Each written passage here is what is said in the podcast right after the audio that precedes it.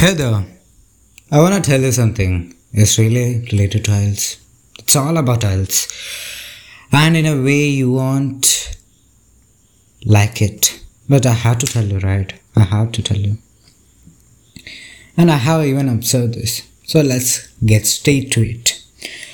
And most IELTS teachers will not tell you this, but you should not study IELTS until your general level of English is high enough to get the score you need. That means band 9 or even band 8, 7, whatever you want. So improve your English.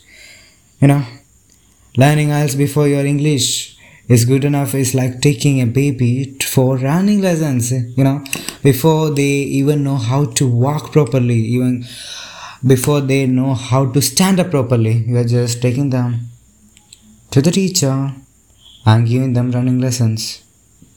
What will be the result? The baby will fail again and again because the baby never learned to walk.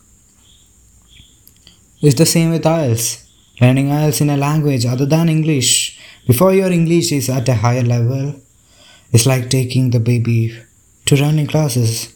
Even you will feel like the teacher is also a baby. So, one thing, just do one thing. Or not thing, actually, one suggestion. You can spend your time improving your English, or you can spend your time failing the test, that means IELTS test, multiple times. The choice is yours, dear candidate. And I haven't got a lot of experience. That said, I have observed a lot of people.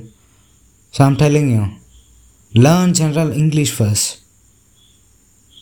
Clear the fundamentals. Understand everything. Then move on to IELTS. It's an English test. You won't be able to get a higher score or a good score without knowing the language. So, first of all, learn the language rather than jumping straight into IELTS. Yeah, I know most of you guys from Punjab, Gujarat, or anywhere else wanna go to abroad, maybe Canada. I hope that's Canada. And yeah, IELTS is your first step. But learn English first, or else you will be stuck in stuck with a score of 5.5 or even lower. Known people, even personally, who are struggling. So learn the English first and don't waste your money by joining a lot of institutes, going to a lot of trainers in the name of IELTS. Go for spoken English classes, basic English classes. Then, once you feel like you are ready for IELTS, then start your preparation for IELTS. I hope you understand. Thank you for listening to me. And all the best for your IELTS and your future. Bye.